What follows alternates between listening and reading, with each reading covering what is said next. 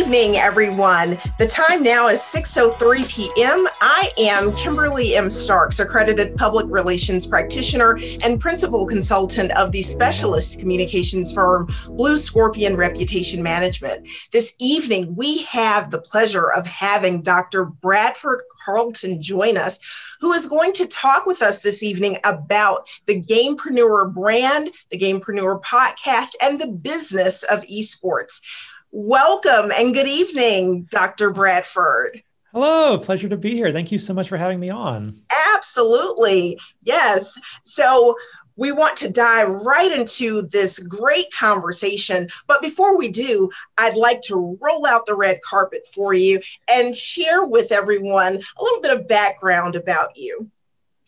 So, Dr. Bradford Carlton is the best selling author of The Warcraft of Business. He brings years of experience as a corporate law attorney and as a high stakes business consultant and coach to help gamers mm. everywhere speed run their success and turn their business dreams into reality an influencer in his own right through the Gamerpreneur brand that he created as a case study Dr. Carlton focuses on showing gamerpreneurs, gaming entrepreneurs, the secret elements of success required in business growth, brand development, and sales and marketing systems. So, everyone, Dr. Bradford Carlton, how are you this evening?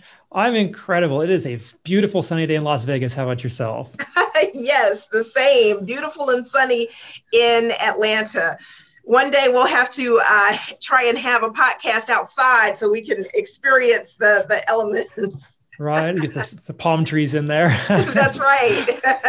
Yes. So now that i've read your your bio dr Carl, carlton tell us more about you and your involvement in esports Certainly. So I, I, guess I should tell you a little bit about my backstory, you know, where I came from and why I'm here doing this, what I'm doing. Um, so I'm a gamer since before I re- even remember. I've been playing video games since I was two years old. And to date myself, I was born in 86. So I'm not that old, but I'm not that young either. And I lived in this weird time where adults th- felt that video games were a complete waste of time absolutely complete waste of time. My parents told me I was lazy for playing video games. You know, even though I was getting straight A's and I was doing all the chores in the house and helping raise my brother and sister and and working and all that, didn't matter. You know, I could have been reading a book. I'm fine. Playing video games, not good. So my entire life, I was being told there's absolutely no future in this thing that you enjoy doing. And so I figured there's no future in it. Why would I not trust my family? Right. So I went to college and then I went to law school and in law school, they really beat it into us that we're not children anymore. You're, you're not allowed to say, dude, you're not allowed to play video games. And I was a California boy. So all I did was say, dude, play video games. But, you know, I, I drank the Kool Aid. I, I, was a real attorney, right? Um, I got out into the professional world. I ended up being the court administrator for a county probate court system. I ended up becoming a partner at an elder law firm uh, when I was 27 years old. It was a 28 year old law practice. And I was just good at what I did. And I, I, never knew what it was. And it wasn't until years later I was able to look back on my life and I realized, you know, so many of the skills that I have developed, uh, like persistence and focus and critical thinking, all came from my practice of playing video games over and over and over and over again. And so, um, after becoming a partner, my wife and I started our start our own law practice together, and um, that was when I really started to learn digital marketing and entrepreneurship. So I switched my focus from elder law to business law. Really started getting into the corporate side of things, and um, one day my daughter was born. It was it was actually a really rough day uh, for me because my wife and daughter almost died together uh, during delivery. And because my wife was the trial attorney and she was nearly bedridden for a year, that was the end of our practice. So I had to figure out what am I going to do, right? Because that was that was what I did. And you know, here I am business, but I don't go to court. So I figured I could do business consulting because it's yeah, not a far throw from business law. So we got some small clients in, in our little town in Ohio. And one day my wife, after getting her feet back under her, goes, you know, there's not much opportunity here. So moved to the big city, you know, more opportunity. And here in town, I actually joined up with a consulting firm, you know, old gray-haired guys who'd been around the block, who'd run, you know, managed hundreds of millions of dollars kinds of guys. And within three weeks of meeting me, they actually made the pres made me the president of their consulting firm here in town. And so I just got this whirlwind tour of everything to do with business. And you know, it's funny because I, I was a business law attorney, right? Attorneys are the most pretentious people you'll ever meet. And I will admit, I was one of those people. I thought I knew it all. And when I got to this consulting firm, I realized I know nothing about business. So I, I was really getting a real education. All three of these gentlemen who ran the place treated me kind of like a surrogate son. They really wanted to impart all their wisdom on me. So for like this one year, I just got this absolutely incredible education dealing with businesses, dealing in hundreds of millions of dollars and funders and stuff like that. And then they all at the same time decided to retire and I was on my own again. So here I am and I have all these new skills and I'm able to go off and get a couple clients of my own, thankfully, and not not the little clients anymore. I was able to get some nice sized clients. And it was August, September of 2019. I woke up one morning and you know, I had I've done some incredible things in my life and I had kind of done it again. I, I, had the house and the wife and the family's all doing good, right? And the money, but I wasn't happy. And at this point, I've kind of jumped around, right? There's got to be something wrong with me. So I go to my coach and we have some discussions. And it turns out like my passion has been always will be video games. That's kind of the kind of person I am. It's the people I get along with the best. So I start looking at the gaming space and whether I can do anything there. And it became so obvious to me, you know, with my background, that very, very, very few people in the gaming industry, the esports industries, have any clue what they're doing. It's it's it's actually staggering how many people just are just kind of winging it, hoping that they could pull it off. Maybe they um, you know many i see many esports organizations someone was in college they played something they were good at it maybe won a championship decided to start a business because that's kind of the love the passion that they had. And so they grab a couple buddies they start a business and now now what do they do? They, they're not taught this stuff. And the, there really isn't the professional presence in this space to be able to teach people this stuff. So that's my involvement in the esports space to roundabout answer your question is i'm a professional i have this background and i'm able to impart that knowledge and kind of guide people to success and I love the fact that you shared your story. Thank you so much for taking us on on that journey. And you've had several touch points along the way career wise and personally so thank you for for sharing that one of the things that sticks out for me is that you have passion you've always had passion for video games and you mentioned that those that your love for video gaming also translated into skill sets that are applicable in business. So talk a little bit about about that, your passion one and skills that you learn from video gaming that are applicable in business. Certainly. So there's there's the basic ones like persistence. You know, if you've ever played Super Mario Brothers, the original back on the NES, if you if Mario just stands there, a Goomba comes along and runs into him and he dies, right? So you have to figure out how to get past that Goomba. Then you got to get past the first pipe and the first plant, and like you you try over and over and over again. Each time you do it, you get a little bit farther. Uh, so that's kind of like the basic one. And critical thinking, you know, how to solve these puzzles. Specifically, you know, when I was back in college, I actually played a game called World of Warcraft, and it's it's an online multi, massively multiplayer online role playing game. And that just means there's a lot of people playing all at once in one place together. And I was I was shy, I was awkward, I didn't really know how to make friends when I first started playing this game. And within a couple months of starting this game, I was um, leading groups of 40 people into dungeons and coordinating their activity in order to conquer that dungeon. And you know, to someone who's never played a video game that's like, oh, it's it's a game. It's like herding cats. It's it's it really is like running a business. And I was also the guild leader. So I managed not just the the specific activities we were doing, but I was also managing the, the organization and the community that we had. So I was doing uh, budget management because we had to figure out how we were spending the money in this community. I was doing um, strategic development. How are we going to be able to beat the monsters that we have to fight? I was doing recruiting and performance reviews because we were doing this seven days a week, eight hours a day. So we needed good people to help us do it. So I was learning all of these business skills, and so many other gamers are learning these business skills and communications. Like I said, I was shy and awkward, but all of a sudden I was on you know platforms like this having to talk to people and give specific instructions and had to you know figure out the best way to handle people. At you know one point somebody told me they were going to commit suicide while i was playing this game. And i had to figure out what do you do? I was never trained for that. So you know i think so many people who play video games they're, they're given short shrift on the things that they're actually doing when someone doesn't understand gaming. That is the the what you just explained is is excellent. I'd always gone in with uh, video gaming being an exercise of teamwork but that's simply scratching the surface because and i wrote down everything that you said from persistence to critical thinking leadership budget management strategic management recruiting and communications. And to your point of being in a crisis situation and having to think on your feet when you initially going to you know the environment to play games it's pivoting in the moment so all of those things are are really important i like the fact that you mentioned world of warcraft because you have written a best-selling book uh, the uh, business of Warcraft. Did Warcraft I get the Warcraft of business? the Warcraft of business, yes. So I, I don't want to gloss over the fact that you are an author that is amazing in its own right. So I'd love to hear more about your book.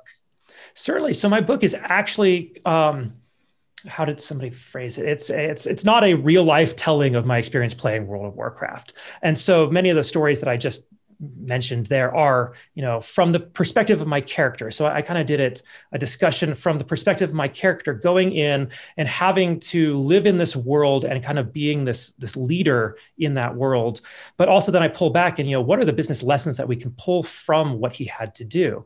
And you know I, I tell many of my real life stories that i was able to take a lesson from that time i was playing a video game and bring it forward. Um, just as an example, when I got out of law school, I was hired by a county court, a probate court in, uh, in Ohio. And I started as a, a part time law clerk, but then I was promoted up to staff attorney and then bailiff and then court administrator. And as court administrator, I had a little bit of say on what the staff is supposed to do. And I'm 25 years old, never been trained how to handle staff in a professional educational setting.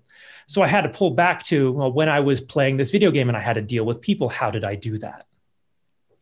That that is great. I and i'm i'm curious i just i just have to know did you ever go back to your parents to say listen i was able to pull some really good lessons from video gaming. Did you ever go back and have that conversation? Um so i actually did not tell my parents i was doing the gamerpreneur until a year after i had started it. So it was uh, about halloween of 2020 and it, it it that conversation didn't go anywhere. ah, I was hoping for them to say, "Oh my goodness, I'm I'm so proud." And okay, well, I'm I'm here to tell you that the translation from playing video games and you know making that uh, that point that you are able to gain real world life lessons from playing video games you know i certainly don't want for that to be lost on on our audience and and for people who are learning about video gaming and esports it's really important and it is very applicable to absolutely. I, I, like to think you know what could i have done in my life? You know what school could i have gone to if i had been able to put world of warcraft on my resume? You know back 2008 when i graduated i would have gotten laughed out of anywhere if that was on my resume. But you know now today if somebody were to hand me a resume and they said they played an mmo and they were a guild leader and they managed this people and they, they lifted it out I, I, want to give that person a little more consideration because they've actually done something real world in, in essence uh, with the skills that I would be looking for in an employee. You're absolutely right. These are exciting times. Students are getting entire scholarships from playing video games and and being on collegiate esports teams. So times definitely have changed. Now, I'm interested to find out about the Gamerpreneur, which is your podcast. So tell us all about it. Sure thing. So two syllable, well, I guess more than two syllables, but gamerpreneur. Gamerpreneur. yeah. Okay. Um, so I just took the entre off and then threw gamer on there. Okay. Uh, so I, when my coach told me I needed to work with gamers, I had no idea where to start like I hadn't looked at it in something like six, seven years. I hadn't really played video games in that much time because I was really focused on being an attorney in that professional lifestyle. And so I all I knew was Twitch, and Twitch is Amazon's streaming platform where people are playing video games, right? So, you know, when I would be working or doing, you know, working on casework or something like that, I might have somebody playing a video game just doing something while I was really focused. And so I went over to that platform and I just started reaching out to people saying, hey there, this is who I am. Here's all the testimonials. Here's the books I've written. Here's the, um, the money I've helped make people. I would love to come work for you for free to be able to just get my foot in the door, you know, help build you up, prove that I can do what I've done. I've helped build other influencers. Let me help you too. And like, that's how I want to get into this industry. And every single person I talk to is like, that sounds fantastic, Brad. I only have two questions for you. I'm like, okay, what is, what's that? How many viewers do you have? How many followers do you have?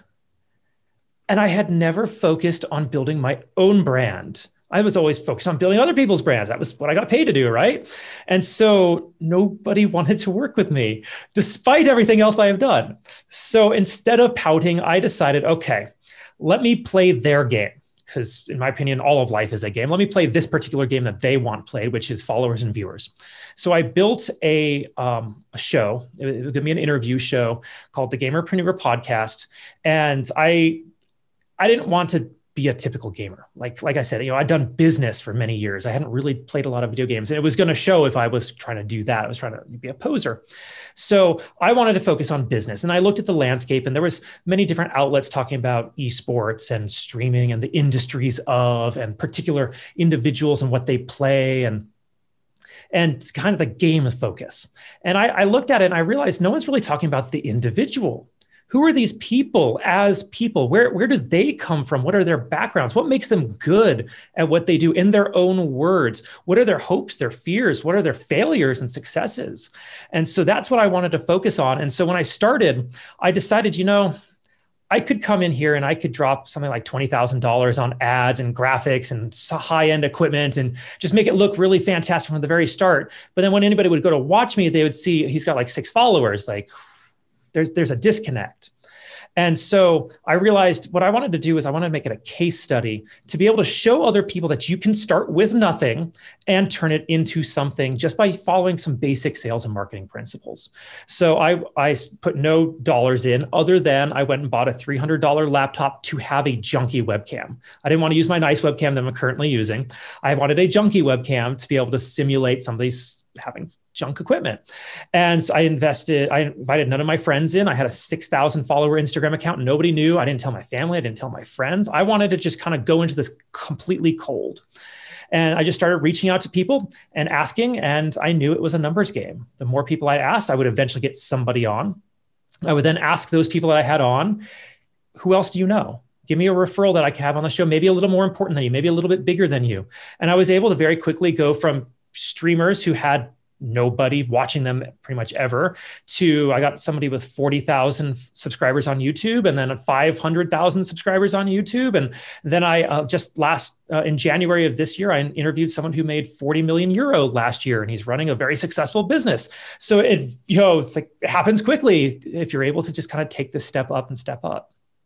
So now that you have used yourself as a case study is this now a model that you share with others who are aspiring to go from casual gamer to business professional or professional gamer Absolutely. So I actually do um, five inter- five episodes a week. So um, three of those are interviews, Monday, Wednesday, Friday. So I, I, make sure I do three interviews every single week, and then my other inter- my other episodes, Tuesday, Thursday, are j- it's just me talking about some concept, some business principle, or discussing what I have been doing on the show in order to help it grow. So it's it truly has been a case study. I've been talking about what I've been doing this whole time, and the people who've been following along have had success. I had had one gentleman, uh, his name is Nick Santiago. He was watching one of my trainings.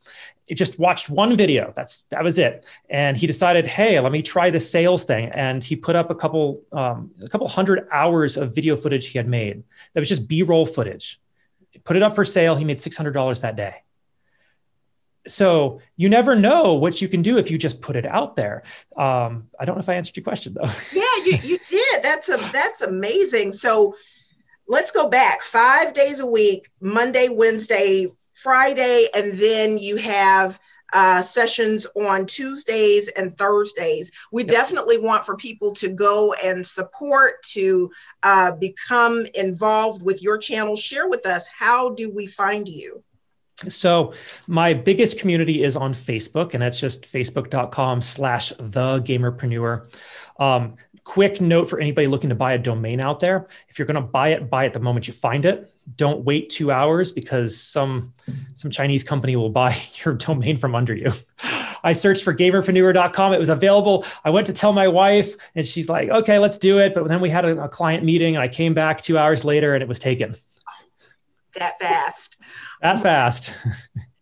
oh, so now do you have the GG behind it? Game the gamerpreneur.gg. I, I didn't do GG. I went for the. I went thegamerpreneur.com. I see. Got it. Okay, so thegamerpreneur.com. All right. And what times on uh, Monday through Friday can we view your your show? So it uh, premieres at 8 a.m. Pacific, be 11 p.m. Eastern. I don't do it live, um, largely because many of my guests they sometimes get concerned about doing it live. So I've had a lot of people it's their first time doing an interview, or sometimes, you know, I think it was my fifth interview. This gentleman came on and he just spilled every NDA he had and he came back a week later. It's like, hey, can we like redo that episode? Because I, I could go to jail if we air that. So I I want I like doing it recorded just for the safety of my guests. Understood. Yes. well, thank you for sharing about uh, the podcast and how we can uh, view your content. Now, going back to Nick Santiago, I love that story. So, do you have any other highlights anything that you are proud of as a result of the gamerpreneur brand the gamerpreneur uh, podcast that you'd like to talk about Oh, I, am very proud of all of the individuals who watch my show who have some success. Uh, there's a gentleman, I'm not going to give his real name, but his, his handle is Immolated Souls. And um, he'd been streaming on Twitch for eight years. So, eight years he'd been playing video games on this one platform, trying to reach their level of affiliate, which meant he'd be able to get paid from subscriptions to his channel on that platform. And it took um, pretty much one training with me for him to figure out what he needed to do. He, within two weeks of this training, he had three partnerships. So he was able to sell product through his channel, not just getting the subscriptions, but then he was able to apply the marketing principles I taught him. And three months later, he made affiliate. So, you know, eight years and he was able to compress it down that fast just by learning a just the basic things is the is is, is for me it's basic, right? This is what I've I've done. Um, but if there was anything I say I'm, I enjoy or I'm most proud of in the show is the very first question I ask on every single interview is how weird are you? Because I think you know my, my mission on the show is to dispel the, the myth of the lazy, unmotivated basement dweller. Every so many people who who think about gamers and video gaming, they think of that basement dweller, that person who's got no ambition, no hopes, no drive. And so by asking, how weird are you? Every person tells me they're like 10, 11, 12. I've gotten a 9,000, 76. Like everybody's so strange in their own mind. But after having done something like 240, 250 interviews so far, everybody's the same. There really isn't a difference. There's no such thing as a typical gamer. We're all just people and we share a hobby. That's right. And you know what? One of the things that you said earlier that I loved is that all of life is a game. And one of the things that I like to tell people is that life is like a video game. You start out with your tools, you get through the first level, and then as you progress in your career or school or what, what whatever you know you wherever you are at the time you acquire more tools to get through to you know the next level. So i love that you said that. Share with me because we have the the same mind frame there. Share with me how you came to the conclusion that all of life is a game. I figured that one out when i was back in middle school. Um, i realized that grades it's just a scoring system so if you do the right things, you get the right score. And so what happened really quickly was everybody would tell me I was really smart when all I was doing was making sure I was getting the points. I just focused on that. And so when I got fast forward to law school, I don't know if anybody out there has been to law school. It's just the most difficult slog you could possibly go through. It's like being a cloistered monk, you know, with a candle scrawling with a quill. It's it's it's horrible. Um, but I was studying 16 hours a day pretty much my entire first year, until I got two sets of grades in in that first year. And I went to talk to the professors, and every professor had their own method for scoring. And so I figured all I got to do is make sure I get the right score, and then I can get the grades. And so I was able to keep a full ride scholarship with a very high GPA requirement just by understanding that you just need to know how to get ahead and I, I wasn't I, I don't want to claim that I was particularly smart. I just knew that I had to get a point the way I had to. You translate that into the, the professional world, say you have a job, your boss probably has an internal scoring system for what they believe is the right way to act. So if you can figure out how that person works, you can get into their good graces and then you can move up. And you know, same with business. If you can figure out what makes a customer tick, what are those things that they score based off of, you can sell them products. You're absolutely right. And I, I'd never thought of it that way, but you are absolutely correct. I love that. Thank you for sharing that. Yes. So in in talking about all things that we've discussed and the popularity of esports worldwide, tell us why the gamerpreneur is important in in this space. And you you've shared it with us, but I, would love to hear you recap why it's important in the esports space. Certainly. So let me uh, pull back really quick. So, video games as a whole, the video game industry is the largest entertainment industry in the world. It's larger than movies, television, and radio combined and it blows people's minds to hear that. It's like, like really video games? Well, yeah. Esports by itself is a billion dollar slice of that industry. And so this, this huge market potential, and it's only been growing every year. Even during the pandemic, it grew year over year. So the, the thing about it is, like I said, it's so many of these people who were gamers who lived the gamer lifestyle, who maybe did tournaments, who decided they were going to start something and they scraped it through until they built something that was appealing to an audience, but they don't necessarily know the mechanics. They don't know exactly how it works from a business point of view. They just kind of been hacking at it, hoping they get somewhere. There's opportunity in this space in that the, you know there's there's so much money being dumped into this from various investors and funders because they all see the potential of it. It's like television when it was first starting up. It's like football when it was first starting up. There's just all of this potential sitting there. All they got to do is figure out how to turn it into a real profession. You're absolutely right and and i love the the picture that you painted for us there. You're you're right that video gaming is the industry itself is very large and particularly where you are in las vegas I, I, and correct me if i'm wrong but las vegas ranks number one right now in in this space. Am, am i right on that? In which respects? Video games in esports? esports. Esports? Um I, I don't know. I might put it closer to it's there esports isn't exactly localized because because of the wonders of the internet somebody in calcutta can be an esports pro. They don't necessarily even have to leave the comfort of their home or the discomfort of their home but they can be fantastic and they might get a sponsorship. So there's many different cities trying to be the esports capital of the world. And you know the funny thing is gamers don't like to leave their house so who's going to go to a stadium? Which is not true. There there have been plenty of events with you know tens of thousands and even hundreds of thousands of you know, fans in the audience watching and you know multiple million dollar prize pools for the winners. It's it's a huge industry and it's only going to grow as more people kind of get into it. I mean with the pandemic you know espn had no sports to play there was there was no football, no baseball, no basketball. They played esports games. And so as this starts to get exposed to the larger and larger, wider world who aren't familiar with it, it's just going to continue to grow. And I, I imagine we will see hubs here and there.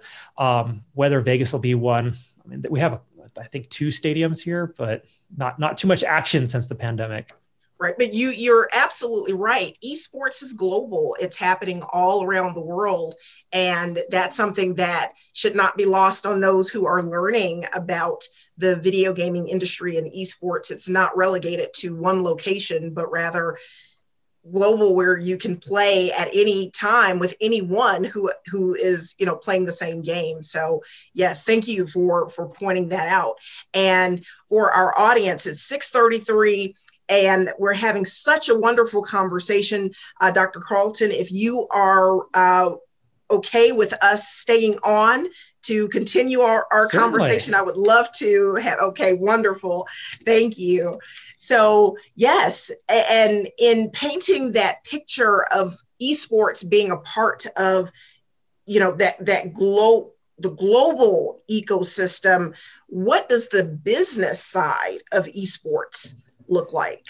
It's still a nascent industry. It's still new. Um, and so you'll see you'll you see that the top echelon of esports, which are the most famous teams out there, like Cloud9 and 100 Thieves, uh, they have lots of money because they had big investors and they were able to hire the proper managers and business professionals to help guide them. Once you kind of get out of that top echelon, it's every man for himself, so to speak. You're, everybody's trying to figure it out. There's not a lot of dollars there. Everybody's trying to figure out how to make money, and they may not have a, a business professional or a sales professional or marketing professional background they may have been a gamer. I mean, on my show, like I said, there's no typical gamer. I've, I've interviewed mechanics, I've interviewed uh, anthropologists, stay at home mothers, and so many of them have interest in streaming and esports, and they're all just trying to figure it out with their knowledge base. And so, to answer your question, it's it's still new in the sense that people are trying to figure out how to make this work still. You know when football first started right how did they make it work? Well you know was it the colleges? I mean there's a very big push right now to get esports into the, the coll- collegiate level and really turn that into a league that can then translate up to a professional level. Okay well if you have college level you need a high school level so there's people pushing that as well. Then you know there's the the fact that once you reach a certain age roughly 22 to 25 your reflexes start to deteriorate and so the age range of esports is actually really small on the professional player side. And so we're all trying to learn how this is working right now and how that'll apply in the future. You're absolutely right. And and I I'd like to point out uh, several things that you've just said that I, I really like. And you let me know how how you think about it. But you mentioned football and the start of football. And I feel like right now we're in such an exciting time because we are witnessing another form of entertainment, uh, another form of sport that is emerging before our eyes. And that is a special moment because, you know, we, we don't know when there would be another time where a, a new sport would just emerge the way that it has and grown the way that it has. So so that's that's one. Absolutely. I'd love to get your thoughts on that. My thoughts, I don't know how other people feel about this one. Okay. I'm not I don't see it as the emergence of a new sport. I see more of an emergence of a new entertainment industry. And the reason being is it's not one esport. There's there's multiple different games, and every year new games come out. And some of those get turned into new esports games, and you know uh, sometimes a game will get an update. So you know it's not like in football, as an example, the size of the ball changes drastically. But in an esport, that might happen. Like the, the rules of the game might change. And so I see it more of as an entertainment industry because it's it's much it's it's it's widespread. There's there's more than just the one aspect to it. And gamers are particular. They don't necessarily watch just one game, right? Like if you're a basketball fan, you may not care about tennis just like you may be a fan of League of Legends, but not Rocket League. And so I see it more of as this, this broader collective of entertainment than just individual sports. and that's very true and i and i like that you point that out because we, we do for the or i have for the sake of comparison said well look at esports and look at football when it's not the the two are are an apples to oranges comparison. So i i appreciate you pointing that out. Yes. Absolutely. and i also uh, appreciate the fact that you talk about the the players and the different walks of life of those players that everyone is not out the gate a professional esports player that people have full you know daytime jobs or they're doing different things and so this is a form of entertainment that can be enjoyed by anyone Absolutely. There's amateur leagues, there's semi professional leagues, there's just groups of friends. Um, if you want to go professional as a player, you need to start young. And if you're over 25, I'm sorry. you're just too old at this point. Um, not to say that somebody couldn't like pull it out, but it's, it's just a matter of reflexes and the body does start to slow down. Yes, and, and I appreciate the fact that you pointed that out. Now, let's talk about the spectator side, the fan experience when it comes to brands and advertising. There are a number of your brands who've been in existence for a very long time. They're used to the traditional methods of getting their goods out into the marketplace but esports you know the industry itself is is different so talk about what brands and advertisers would need to know about their involvement in the space Certainly. So the space um, on the advertising side is broken into kind of two parts, and it's known as the endemic portion and the uh, non-endemic portion. So the endemic advertisers. Now, just as a sidebar, I don't like those terms because the root of endemic is the same root as pandemic. It's not a good thing, but that's beside the point. It's the term that's used in the space. Um, so the endemic advertisers and brands are the ones that seem like they would be related to gaming and esports. So it's like Intel and Razer, so mice and keyboards, headsets, uh, monitors, uh, the, the equipment itself. And then you have the non endemic brands, which is everybody else who's trying to figure out how do we sell stuff to gamers. And so you have to understand that if you're not one of those endemic brands where it makes sense to be selling this stuff and in a way that they would be using it for this purpose of gaming, you have to find another another route to do it. So KFC is a fantastic example of a brand that tries to find a way to do it. Um, they they've sponsored di- different tournaments and different events on Twitch. Some of them actually come back to bite them. Uh, they had a um, an emote that people were able to use in their chat, and it was a, a, a bucket of chicken and it kind of came back on them because start, people started using it in a racist manner. And so it hurt kfc's image by having this particular marketing campaign. And then kfc just a few months ago announced that they were creating their own video game console and they were going to include a chicken chamber. It was a, a heated chamber that you could put your chicken in to keep it warm and it would just radiate the heat from the cpu I love the idea personally, but you know, if you're non-endemic, you kind of you can try to play that game of being like a gamer and trying to get in there. And I personally, again, my, my stance is gamers are normal people. It's a hobby. If you can just talk to them like real people and don't try to be a gamer for gamers, eh, you don't have like just sell like you normally would. Right. You're I did see that. Uh, that that was definitely a, a colorful moment there. yes, but you're you're absolutely right. There are a number of brands who are wanting to insert themselves into this space. How successful do you think the future of esports will be?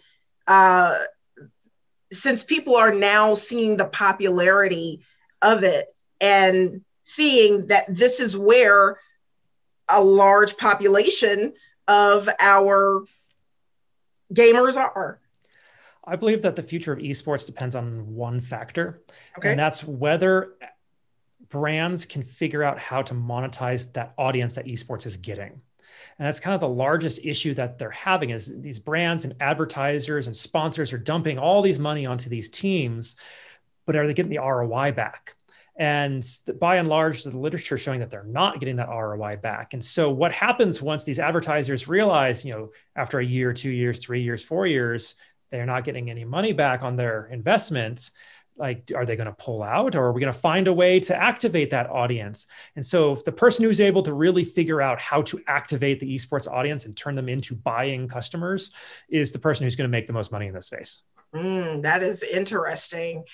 So let's talk about the, the flip side and you alluded to this earlier on careers in esports. There's a lot of opportunities and you you said it yourself uh, finding a way to activate the audience. There's a lot of money in it uh, for for that piece but there are other opportunities uh, for people to have long-term careers in in the industry. Share with us uh, what what type of careers are available Certainly. So you have your careers that are focused on esports, like inside the core of esports. That's the players, that's the coaches, that's the team management, um, that's tournament organizers, that's individuals who are focused on getting brand partnerships and sponsorships.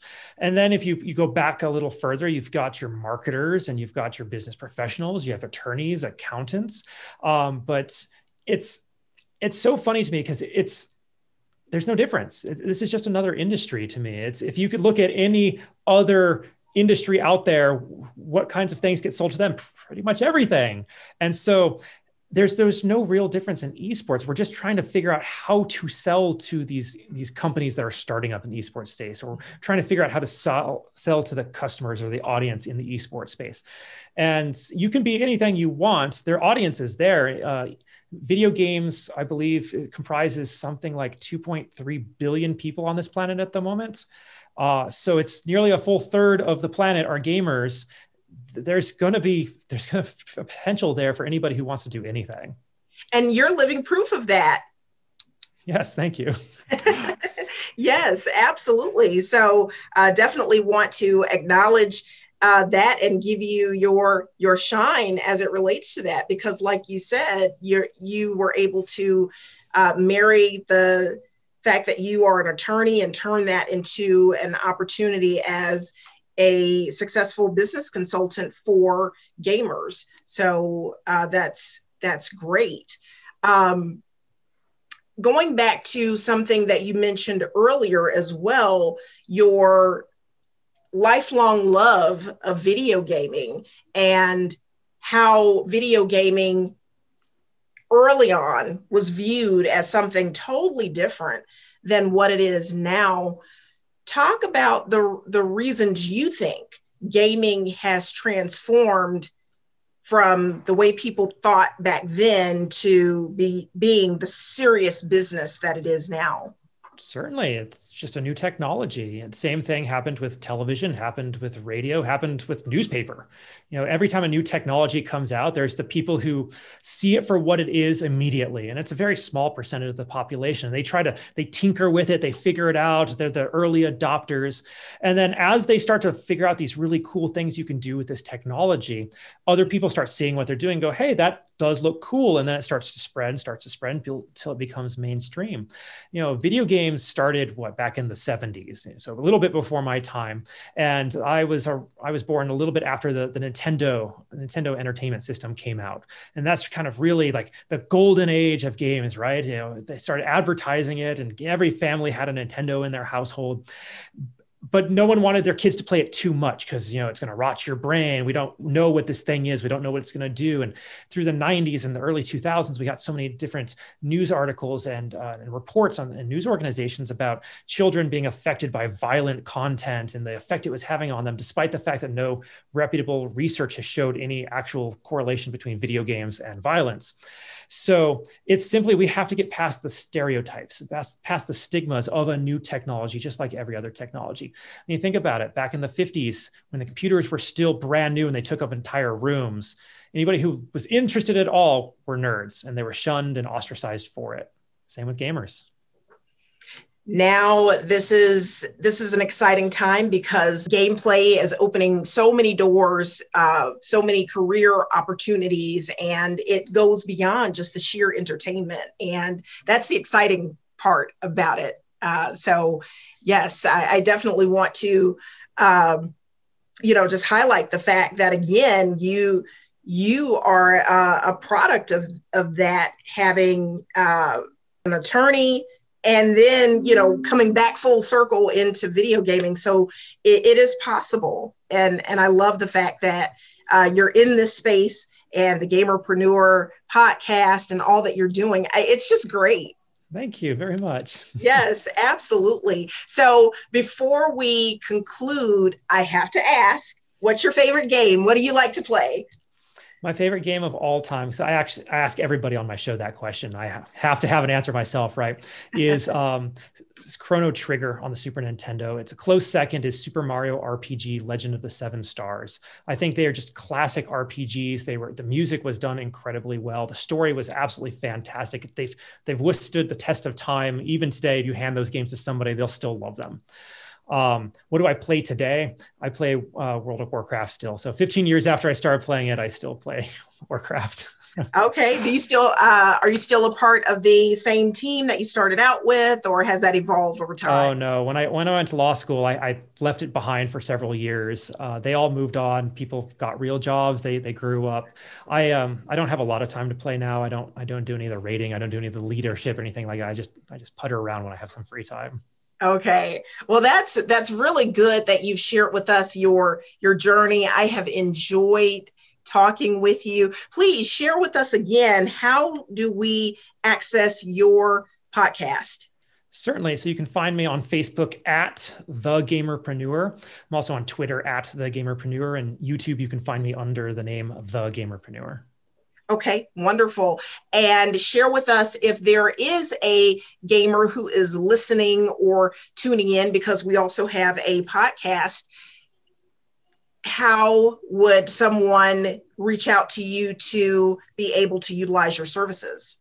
You can reach out to me through any of those platforms. You can also reach out to me through my email, which is bradford at thegamerpreneur.com. Wonderful. Well, I want to thank you so much for coming on. We've had a great conversation.